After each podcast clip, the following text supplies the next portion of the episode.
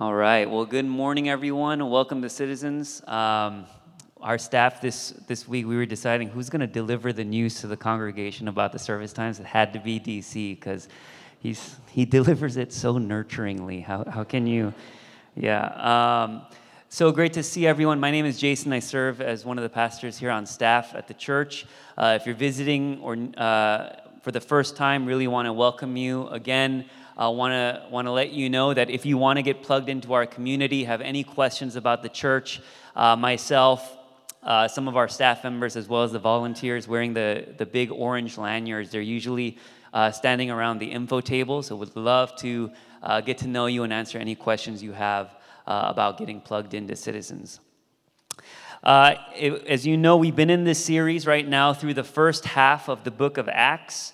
And the last couple of weeks, we looked at the story of Peter and Cornelius, this encounter that we said opened the door for Christianity to, to break forth into the Gentile world. And today, uh, we're in Acts 11, where we're going to learn about the church in Antioch. And, and we're told this is the first, we're going we're to read that this is the first place where Jesus' disciples are referred to as Christians. Okay, and the city of Antioch is very significant not only because it was one of the largest cities uh, in the Roman Empire, but it was located at a chief trade intersection between Egypt, uh, Mesopotamia, Asia Minor, Greece, and Italy. And so anything that happened in Antioch basically had ripple effects across the Mediterranean. And so it's very similar to a city like Los Angeles, where things that happen in LA just tend to have ripple effects across the country and around the world. And so, um, if you're familiar with church history, that's exactly what happens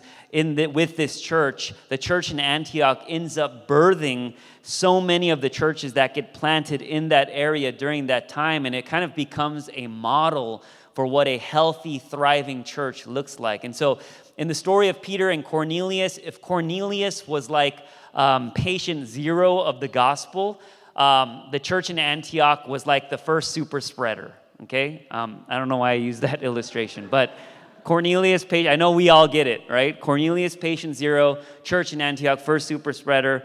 And one thing we're going to see about this church in Antioch that's very strange is that on paper, you would never believe this church is the gold standard. Like, if we looked at what this church, if you looked at this description of this church on paper, you would never believe this becomes the home base for so many of the churches that get planted during that time because nothing about this church is going to make sense, which is why we're titling this sermon, The Church That Doesn't Make Sense. Okay, so if you have your Bibles, if you want to turn with me to Acts chapter 11, we're going to look at verses 19 to 30. And if you can choose your translation um, and you're following along on a mobile device, I'm going to be reading the NIV. Acts chapter 11, verses 19 to 30. This is the reading of God's word. Now, those who had been scattered by the persecution that broke out when Stephen was killed traveled as far as Phoenicia, Cyprus, and Antioch, spreading the word only among Jews. Some of them, however, men from Cyprus and Cyrene, went to Antioch and began to speak to Greeks also, telling them the good news about the Lord Jesus. The Lord's hand was with them, and a great number of people believed and turned to the Lord. News of this reached the church in Jerusalem, and they sent Barnabas to Antioch. When he arrived and saw what the grace of God had done, he was glad and encouraged them all to remain true to the Lord with all their hearts. He was a good man full of the Holy Spirit and faith, and a great number of people were brought to the Lord. Then Barnabas went to Tarsus to look for Saul, and when he found him, he brought him to Antioch. So for a whole year, Barnabas and Saul met with the church and taught great numbers of people. The disciples were called Christians first at Antioch. During this time, some prophets came down from Jerusalem to Antioch. One of them, named Agabus, stood up and through the Spirit predicted that a severe famine would spread over the entire Roman world. This happened during the reign of Claudius. The disciples, as each one was able, decided to provide help for the brothers and sisters living in Judea. This they did, sending their gift to the elders by Barnabas and Saul. Amen.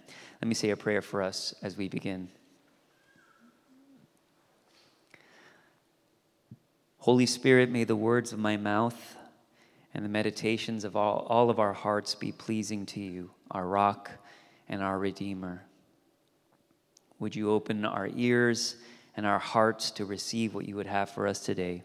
We entrust this time to you. In Jesus' name we pray. Amen. Amen. Um, something that I've been racking my head uh, around these days is the concept of virality. Right? Like, what makes a video go viral? I don't understand it. Okay? Like, um, you know, I see these like food hacks going viral um, on Instagram, and my mom tells me I've been doing that for 20 years. Okay? Um, you know, I see these videos of humans doing some incredible feats and it has like 10 likes. And then I look at a video of like, I don't know, someone running into a bush and it has like 5 million views. I'm like, I don't get it. It doesn't make any sense, right? Like something must be going on. And I know a whole bunch of studies have been done on what makes something go viral, what causes virality, and nobody seems to have the answer to that, right? Well, on paper, in the same way, this church in Antioch, this church we just read about in Acts 11, uh, there's no reason this church should go viral. Nothing about this church makes sense. And yet it did, because three times Luke, who wrote the book of Acts, mentions the great number of people who were brought to the Lord through this church. So something is going on in this church that nobody seems to know about, nobody can seem to figure out. Okay, and so today we're going to go verse by verse. And we're going to examine this church that doesn't make any sense. And we're going to try to figure out what the secret sauce is here. Okay? Because this is going to be so important for us as we as we try to become a community together in Los Angeles in 2023. What made this church in Antioch in the book of Acts so great? What made this church a church that God blessed? What made this church a church so healthy, a church that was thriving? Okay, and so we're going to begin in verse 19. I'm going to put it up on the screen. And if you're following along uh, on a mobile device, just keep it open because we're going to go verse by verse today. Okay, so here's what we read. Now, those who had been scattered by the persecution that broke out when Stephen was killed traveled as far as Phoenicia, Cyprus, and Antioch, spreading the word only among Jews. Some of them, however, men from Cyprus and Cyrene, went to Antioch and began to speak to Greeks also, telling them the good news about the Lord Jesus. Okay, so even just in those two verses, there's so much there. The first thing we learn is that this is a group of people who found each other as a result of the great persecution that took place after the stoning of Stephen. Okay, we read about that back in Acts 8. You heard a sermon preached on this, and just to jog your memory, this is what Acts 8 1 says. Okay? This is right after Stephen is stoned before everyone's eyes. It says, On that day, a great persecution broke out against the church in Jerusalem and all except the apostles were scattered throughout Judea and Samaria. Okay, so we're talking about the same event here in Acts 11. Two things here. First, this is a church that was birthed out of suffering. Some might even say the church in Antioch was birthed by mistake. Okay, like I want you to think about imagine this, right? You have just watched your beloved friend and church member Stephen be stoned to death in front of your very eyes right? You're watching all of your friends and family get members get killed and thrown into prison. All of a sudden, you're scattered in this foreign place that is not your home. I mean, usually that's the moment when you're like, I think it's time to like close this chapter. All right, I think it's time to shut down our operations. And yet, it's this great persecution that gives birth to the church in Antioch. It doesn't make sense. You see, so many of the trials we experience in this life don't make any sense when we're going through them in real time. Loss of a family member, a difficult breakup, financial hardship, and we ask, how could something good possibly come from something so painful? How could there possibly be any light at the end of the tunnel? But don't you see, Christianity is built on the premise of a God who took something as ugly as a cross, the most humiliating, painful instrument for execution reserved for only the worst criminals. God took something as ugly as a cross and turned it into something beautiful. surely He can take whatever it is you're going through at this moment and use it for your good and His glory. And this is not to minimize anything that you're going through right now, because let's face it, life is hard. Life is so hard. There's no way around it. But the difference for the Christian is that we can place whatever we're going through in the hands of a God who is willing and able to make something out of it. You know, even when I think about citizens as a church, I often tell people we're like a pandemic baby.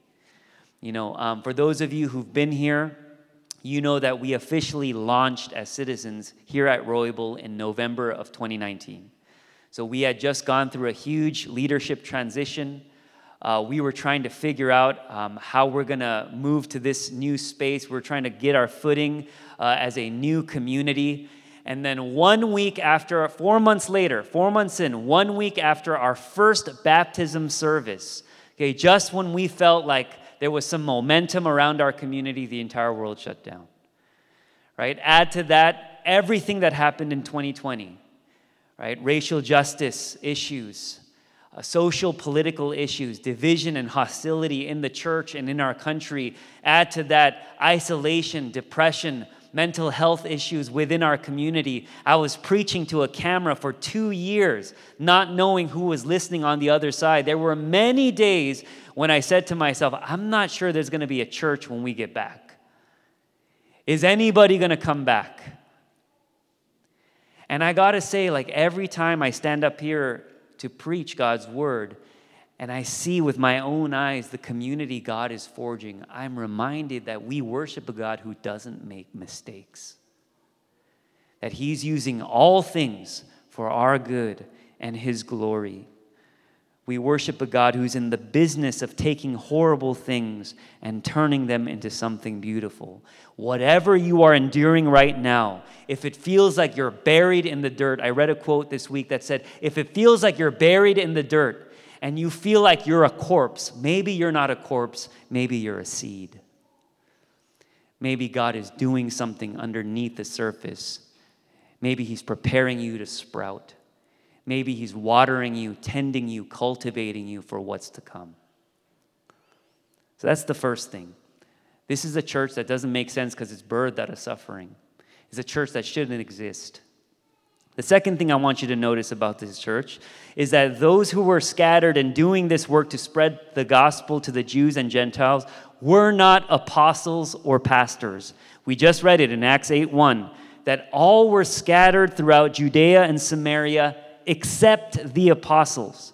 They stayed back in Jerusalem, meaning the first people referred to as Christians ever, none of them were pastors. I want you to think about that. Right? The first people who were ever referred to as Christians were not apostles, were not pastors, they were ordinary people. We don't even know their names. They're just those who were scattered by the persecution, Contrary to popular belief, a thriving, healthy church is one in which the primary work of ministry is not happening up here or even in here in the building, but happening out there. And this is extremely counterintuitive for many of us because if you grew up in the church, it's very probable that you grew up in a church where they said, invite your non Christian friends to church, into the building, to the Sunday gathering, because this is where they're going to experience God. And yet, that's not what we see in Acts 11.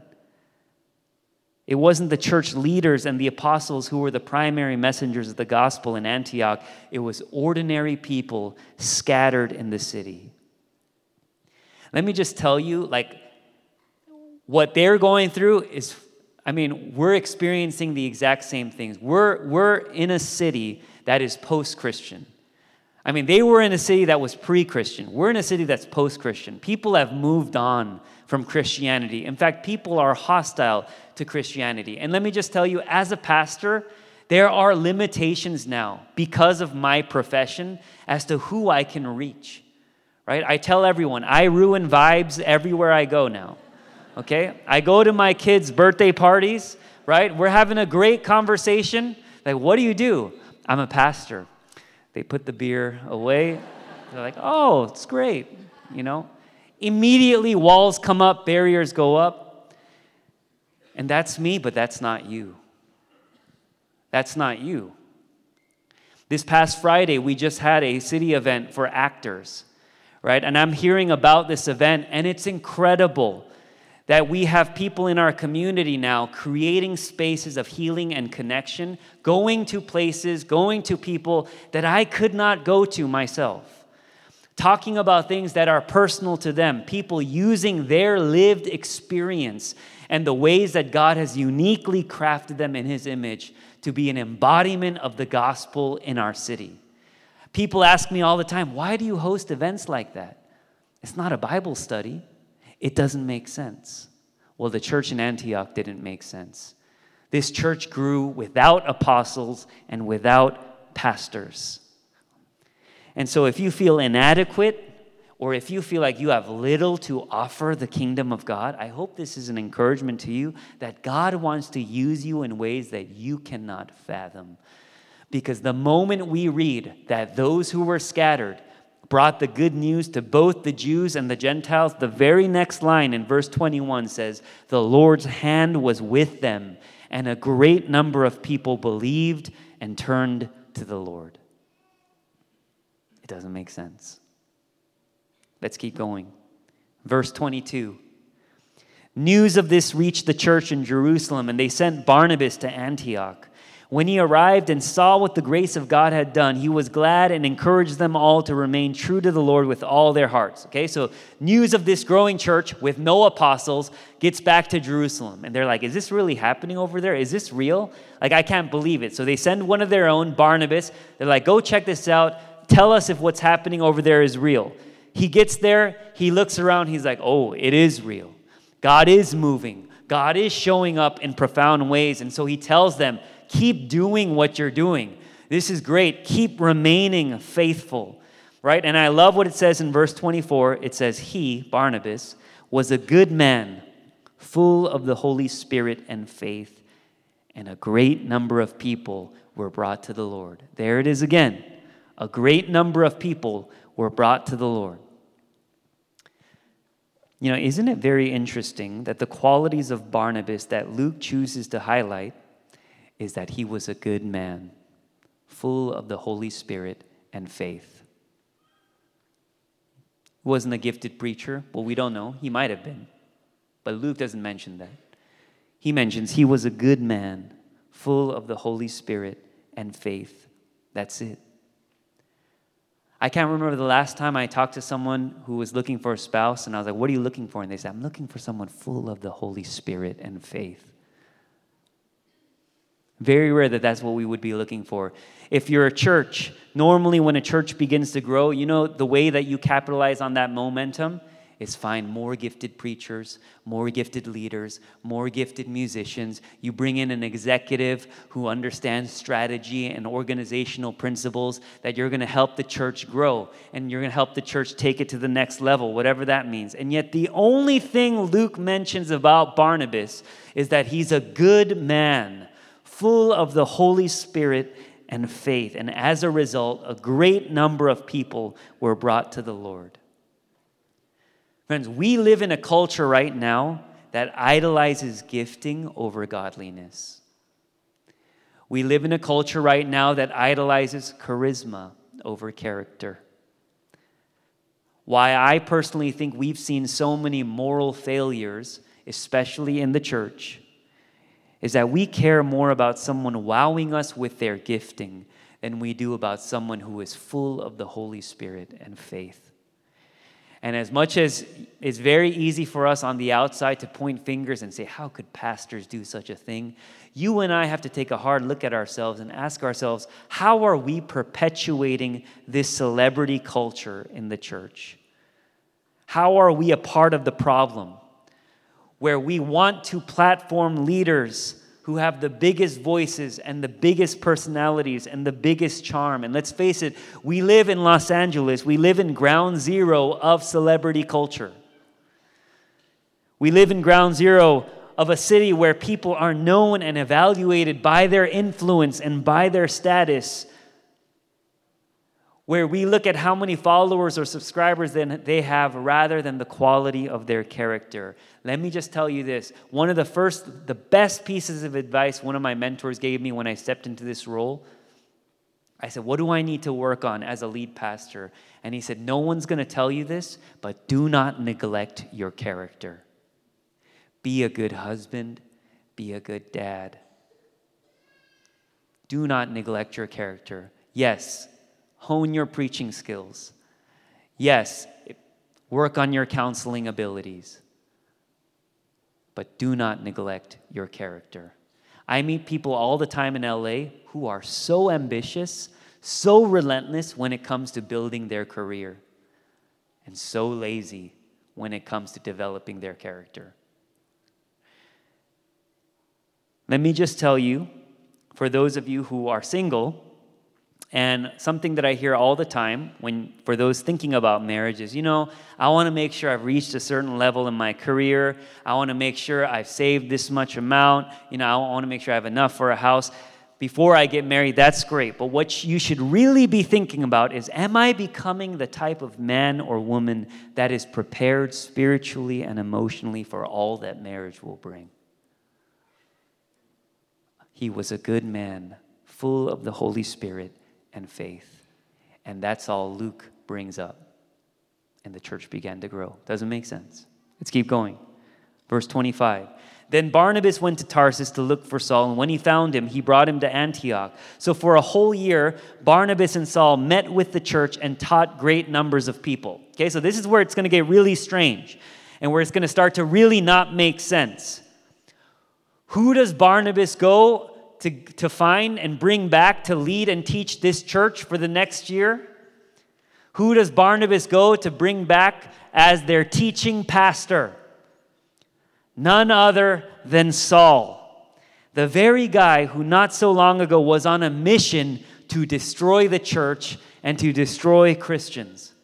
If you go back to that section in the book of Acts, Acts 8, right after it says the believers were scattered in Judea and Samaria, it says, But Saul began to destroy the church. Going from house to house, he dragged off both men and women and put them in prison. Okay. If today I told you we were hiring a new teaching pastor for our church, I guarantee you, you would have a problem with me bringing someone here who you just saw kill all your friends and family members and drag them off to prison. It wouldn't make sense. Wouldn't make sense at all. And yet, this is who Barnabas brings back. Not only does that choice not make sense, the fact that all these people allowed this man to teach them for a year doesn't make sense. The fact that these people allowed a man who literally a few months ago was torturing them, they're like, please teach us what you know. It doesn't make sense. All this to say, if you're here because someone dragged you to church, or you can't stand Christians, or you just want this sermon to be over, I don't know, be careful. You might be up here in two months, okay? Never know. That's what God did to Saul, all right? God takes the most unlikely people to lead his church. He's a God of second, third, fourth, fifth chances. He's a God who redeems the parts of us that we're most ashamed of. You might say, you have, you have no idea what I've done. You have no idea what my past looks like. You have no idea what I've been through. If God can restore Saul, surely he can restore you. And not only can he restore you, he can use you to lead others to him.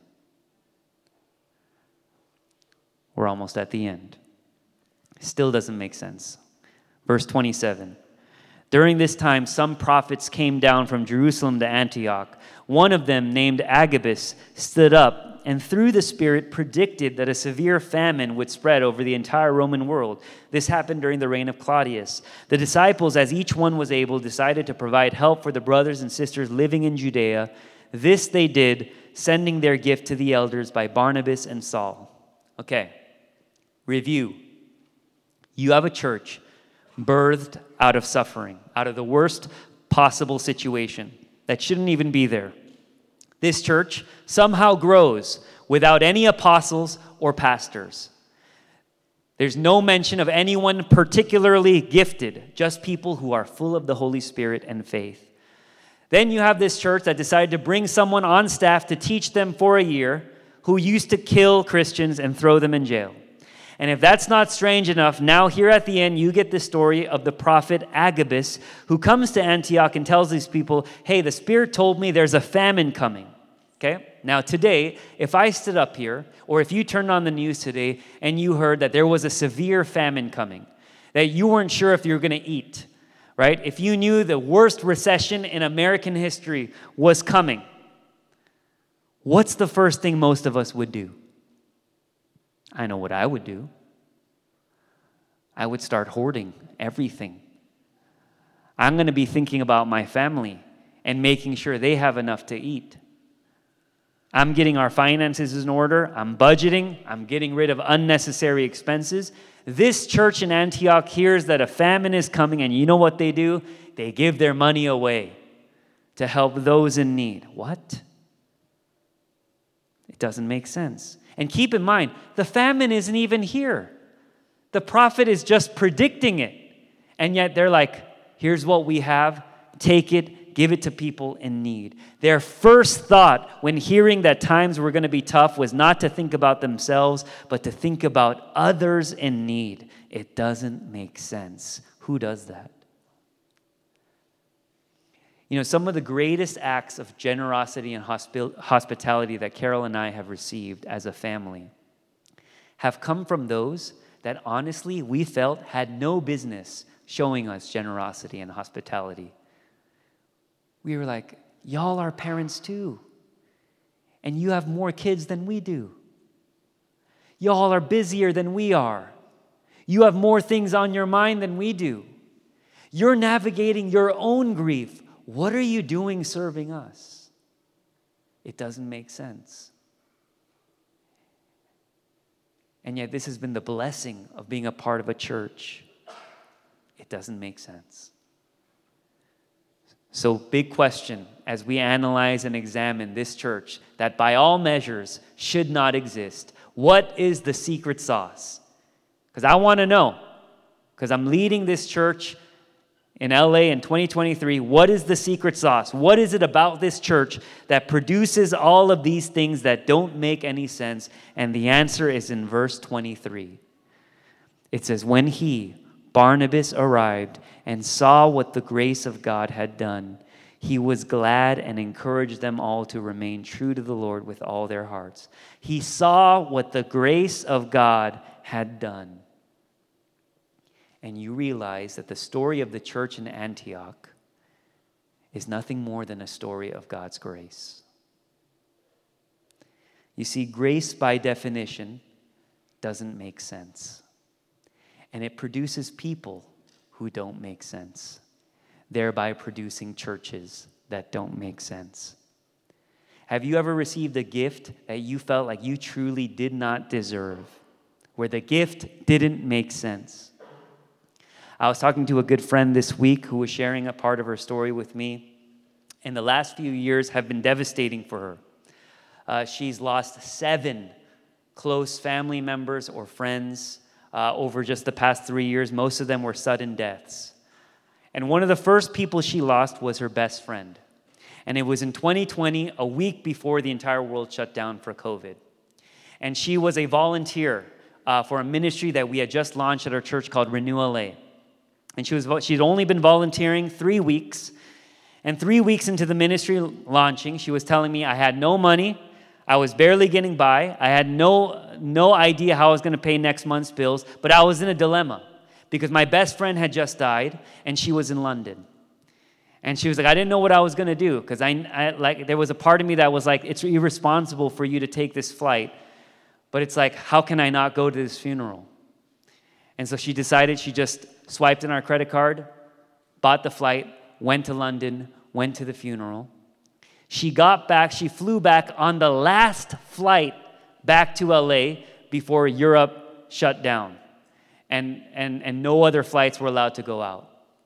And she's telling me this story, and she says the moment she gets back to LA, uh, she's, you know, she's like, okay, how am I going to do life now? Uh, she gets a call from a sister at our church. First asks, how you doing? You doing okay? And she said, hey, um, some of the volunteers in Re- Renew LA, we actually got to pulled some money together um, to pay for your flight and also uh, give you a little bit of buffer for the next few months. And she said she was floored. She's like, wait, I've only known some of these people for three weeks. They're like strangers. That doesn't make sense. What do you mean? In that time, if you remember what the beginning of the pandemic was like, paranoia had swept over our nation. People were fighting for toilet paper at Costco. They had more toilet paper than they needed for the rest of their lives. All the markets were stripped clean. Like everyone was trying to figure out what they were going to do. And she's like, What do you mean? These strangers pulled together money for me. Fast forward three years, she's sitting across the table from me. She said, That saved my life.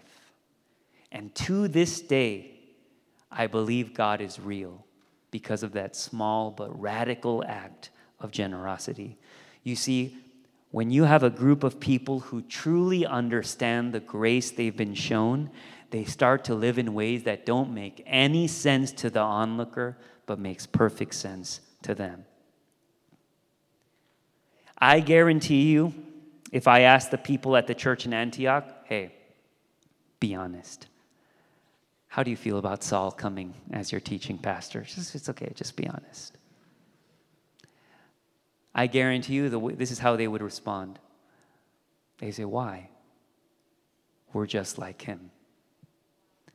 I was lost, and now I'm found. We're no different if I pulled the church in Antioch together, I said, okay, there's a famine coming. Like, what do you mean you just, like, as you were able, you gave away your money to others in need? That doesn't make sense. You know what I think they would say? They would, they would say, How can I not give everything away when nothing I have is my own? Everything I have is a gracious gift from my Heavenly Father, from whom all blessings flow. This is what a life gripped by grace looks like. When you think about it, all of us sitting here in this room today, it doesn't make sense.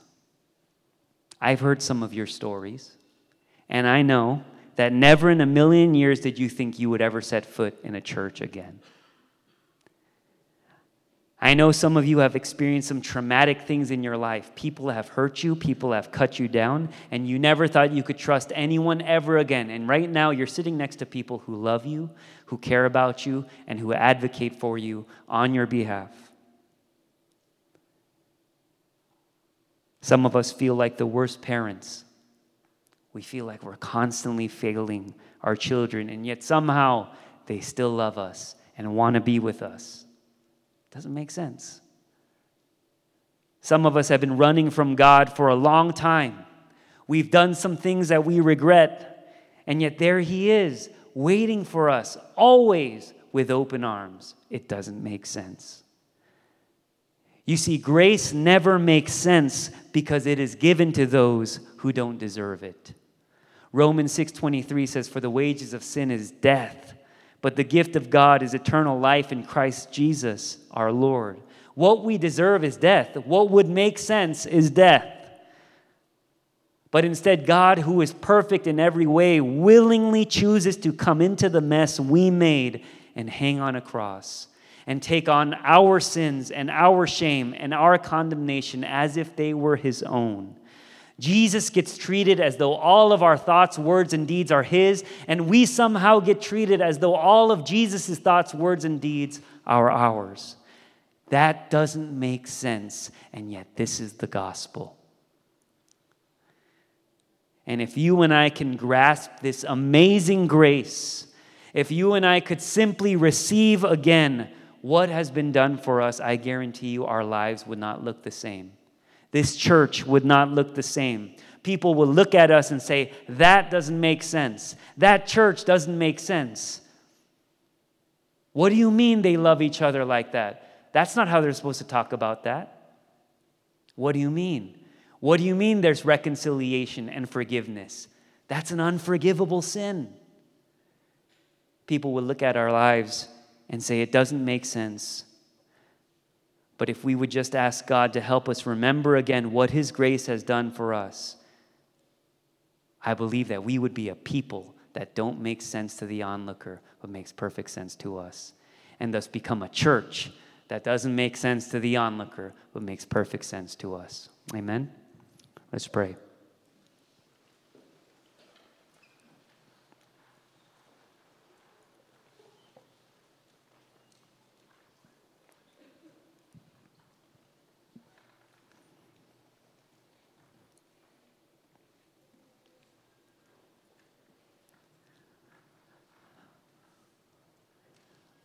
Lord, if we're honest with ourselves and we look through our lives and we look back at all the different experiences we've had and all the people that we've interacted with and all the people that have been a part of our lives, when we look back at the things that we've done or the things that have been done to us, in many ways, just us sitting in this room hearing this word is a miracle it doesn't make sense.